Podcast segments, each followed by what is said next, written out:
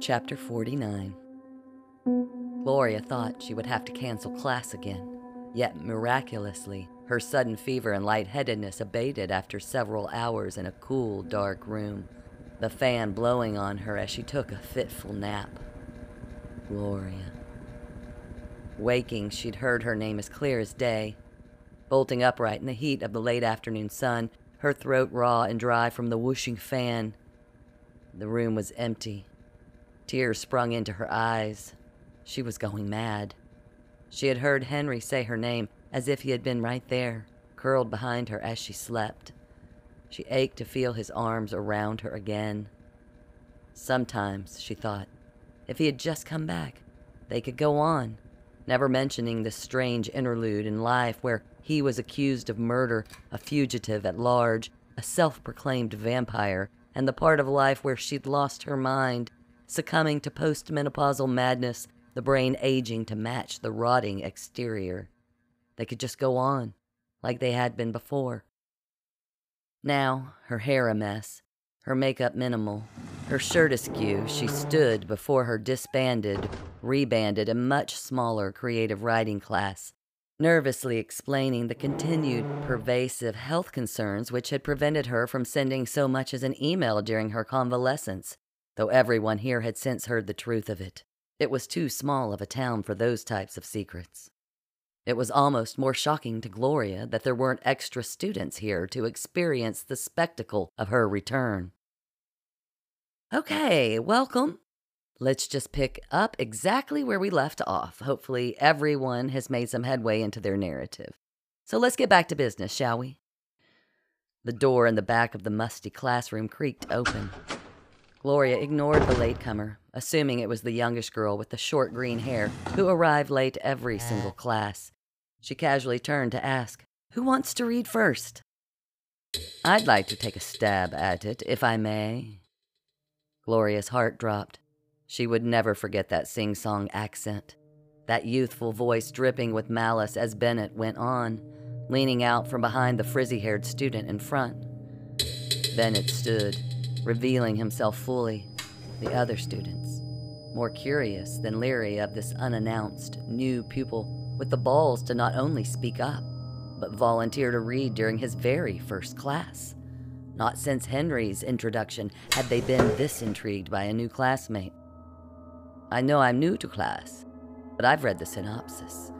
I have a first person story to read if you don't mind. The class watched in quiet amazement as Gloria visibly fell apart and recomposed herself within the span of half a second. And you are? Call me Ben. Bennett strode to the front of the class in three powerful steps, asserting himself confidently behind the ornate pulpit. The eyes of the other students riveted to the young man, now pacing in front of them like a caged tiger, looking about the converted Bible school room with approval. He began a slow clap, looking into the eyes of each student as he spoke, his melodic voice trance inducing. And everybody, please, a round of applause for your esteemed teacher. I'm sure you being here to learn from the best, I'm sure you all know who she is. The Gloria Weedman, a writer the Atlantic Monthly once stated gave us the feminist punch in the face we didn't know we needed.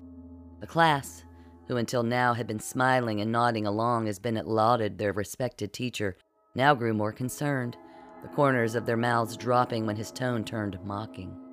Only his accent and odd bearing kept them questioning their own instincts when he continued. This is, uh, what would you call it, um, fan fiction, if you will, set in the same universe as your pal Henry's tall tale. He paused and winked at Gloria, and then cleared his throat, shuffling a small stack of typed pages he'd produced from his back pocket, the crease folding them into a V. He straightened the pages, looking about the room expectantly to the students who waited with unbridled anticipation, tinged with mounting fear, as this harmless looking boy somehow, charmingly, effortlessly, took the class captive and began reading. I smelled the honeysuckle first, then the clean scent of the ocean breeze that carried it. Salt and sweat and honeysuckle mixed with the midday sun so fresh I could taste her before I ever saw her. I was surprised when she broke into the clearing, unaware of my lonely presence, fixed between the trees as I was, invisible as always. I thought from her smell that she'd be golden, all spun gold, radiant and feminine lace. Not this sly fox.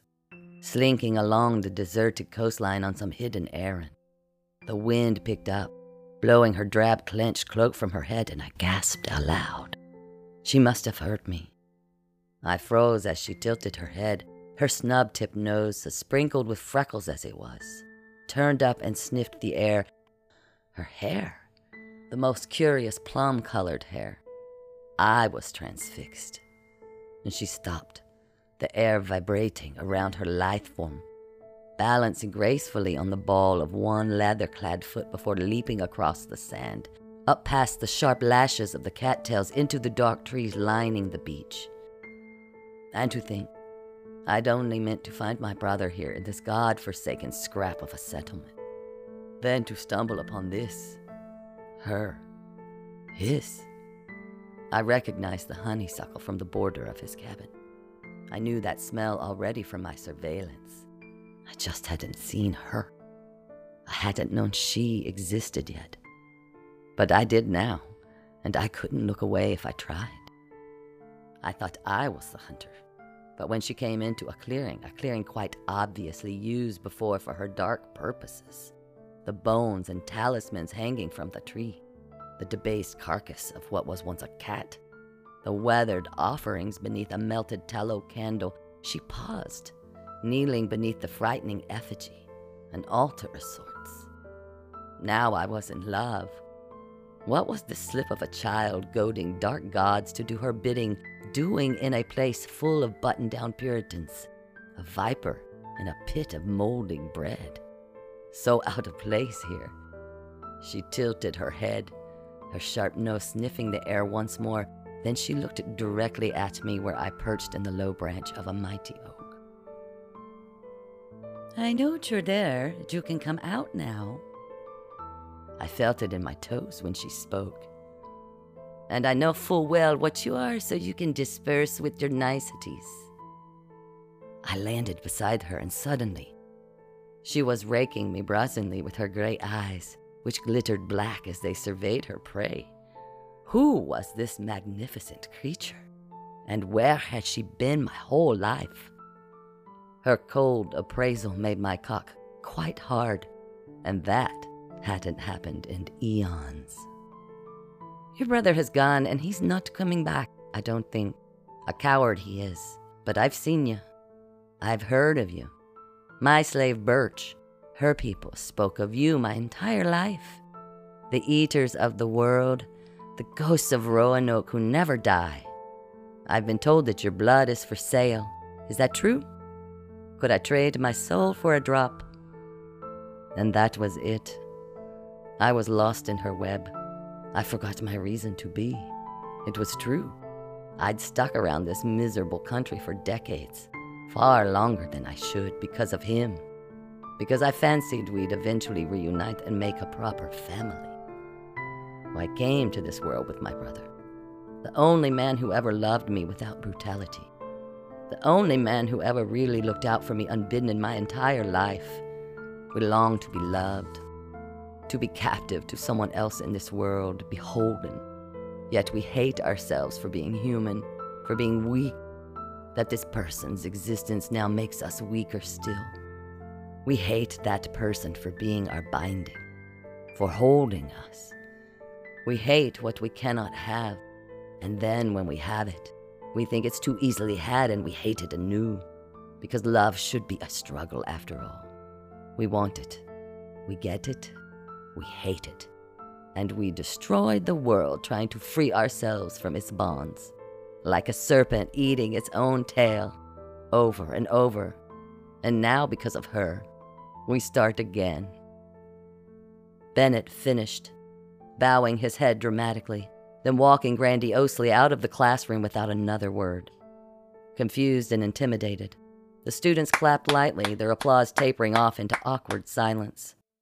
Gloria stood, her gaze on Bennett, until she heard his footfalls down the hallway and the clang of the exterior door slamming shut. Class, I'd love to hear more with that, but I, I think we're out of time, she breezed airily, as if ending class early were of no consequence. Her brain had shut down. There was no way she could go on teaching. But we haven't, one of the longtime students protested. Was that really Henry's friend? Another chimed in. We should call the police, added one of the more mature students. Out of time, Gloria sang out cheerfully. I'll see you all next Wednesday. We'll get to more of you then. She waved her hands as the students slowly gathered their belongings, shooting Gloria looks of confusion, concern, and moderate disapproval while filing out. She needed to get the students gone and get herself to her car to drive straight to the police station and report this.